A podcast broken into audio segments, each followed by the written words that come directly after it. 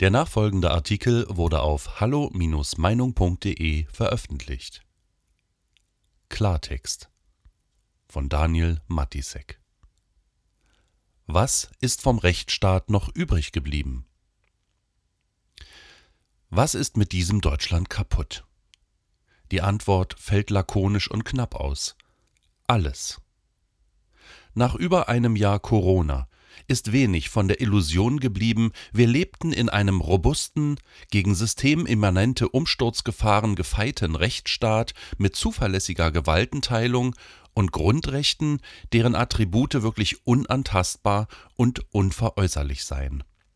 Sie waren es offenbar nicht zur Entzauberung des Mythos, die Freiheit habe in Deutschland eine sichere Burg gefunden, brauchte es nicht mehr als die Ausrufung einer Pandemie durch ein umstrittenes supranationales UN-Gremium und ein Notfallprotokoll, das eine sich zunehmend verselbstständigende Eigendynamik entwickelte.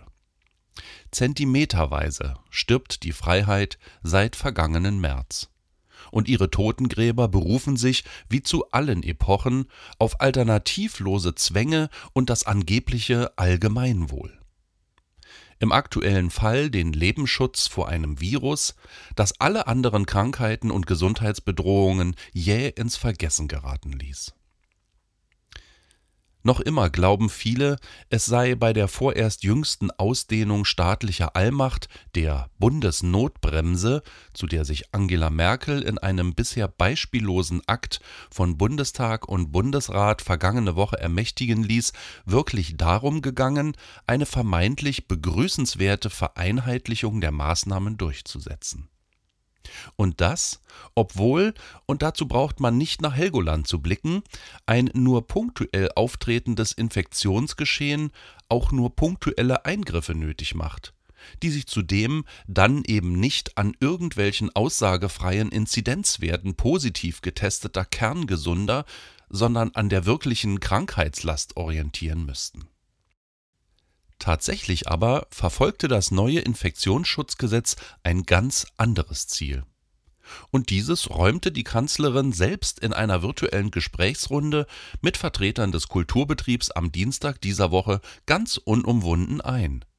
Wobei sie sich wohl eher verplappert hat, als dass sie die Chutzpe dieses Bekenntnisses riskierte. Merkel hatte es in Wahrheit einfach satt, ihre Lockdown-Politik wieder und wieder von widerspenstigen Richtern der unteren Rechtsinstanzen in Frage gestellt zu sehen. Und so lautete ihre Ausgangsfrage vor der Ausarbeitung des neuen Gesetzes Otto und Merkel Was können wir tun, damit das nicht durch Gerichte wieder in Frage gestellt wird?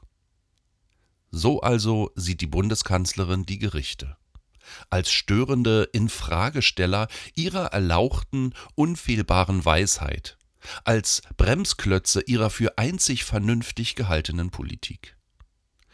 Doch zum Glück ist damit ja, dem Bundestag sei Dank, ab sofort Schluss. Dadurch, dass wir jetzt ein Bundesgesetz gemacht haben, kann es nur durch das Bundesverfassungsgericht noch überprüft werden, frohlockt Merkel. Das heißt also, man hat nicht die verschiedenen Verwaltungsgerichtsentscheidungen. Und zynisch fährt sie fort, was hat die Sache nochmal erschwert? Dass verschiedene Gerichtsentscheidungen immer nach dem Gleichbehandlungsgrundsatz gehen. Der Gleichbehandlungsgrundsatz mithin als Hindernis der Herrschaftsausübung? Nach diesen Worten kann kein Zweifel mehr bestehen.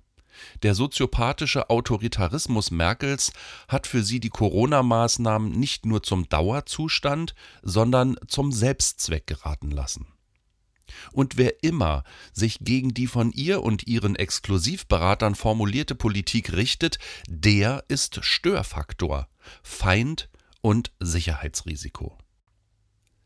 Indem sie das hörige Parlament und es ist hörig, wenn Abgeordnete zugeben, dagegen gewesen zu sein, aber dafür gestimmt zu haben, ein Gesetz beschließen lässt, welches die Schließungshoheit fortan zentralisiert und Einsprüche dagegen nur noch vor dem Bundesverfassungsgericht zulässt, erreicht sie eine Verkürzung des Instanzenzuges und des zivilen Rechtsschutzes, die die Bürger letztlich ihrer Einspruchsmöglichkeiten gegen staatliche Übergriffigkeiten beraubt So wird, für Merkel vermutlich am allerwichtigsten, die letzte Entscheidung über inzidenzbedingte Willkürschließungsmaßnahmen in die Hände des Karlsruher Bundesverfassungsgerichts gelegt, auf dessen Senatszusammensetzung sie selbst in ihrer bleiernen 16-jährigen Amtszeit entscheidenden Einfluss nehmen konnte.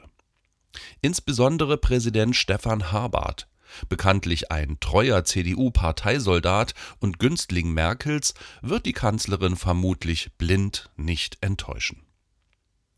Und wie es dann unter einer solchen Bundeskanzlerin, die mittlerweile mit autoritären Vollmachten ausgestattet ist, solchen verbliebenen Richtern ergeht, die sich noch immer eine eigene Meinung und gesunden Menschenverstand bei ihrer Urteilsfindung herausnehmen, das durfte der Familienrichter Christian Detmar vom Amtsgericht Weimar diese Woche am eigenen Leib erfahren.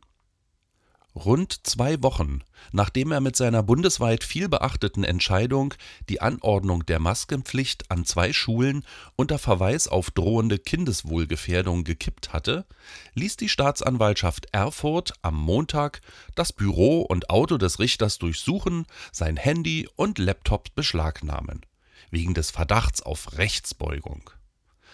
Ein ungeheuerlicher, in der bundesdeutschen Rechtsgeschichte bislang beispielloser Vorgang, dessen beabsichtigte Botschaft als Warnung in der Justiz wohl verstanden wird. Wehe dem, der sich unserem Kurs entgegenstellt. Als Begründung des staatlichen Einschüchterungsversuchs führte die Staatsanwaltschaft an, es bestünde der Verdacht einer Nähe zur Querdenkerszene was auch sonst.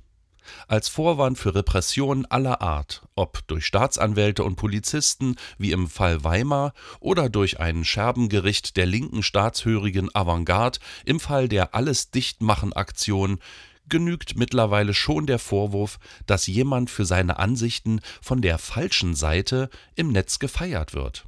Oder der schiere Verdacht, es könne sich um einen AfD- oder Querdenken-Sympathisanten handeln. Und schon werden alle Regeln von Toleranz, Anstand und sogar rechtsstaatliche Grundsätze fahren gelassen. Die unterschiedslose Kriminalisierung von Lockdown-Kritikern, Corona-Skeptikern und Grundrechts- und Corona-Demonstranten als Extremisten, zumeist unter Nahelegung einer neurechten Gesinnung, ist zum pathologischen Reflex geworden.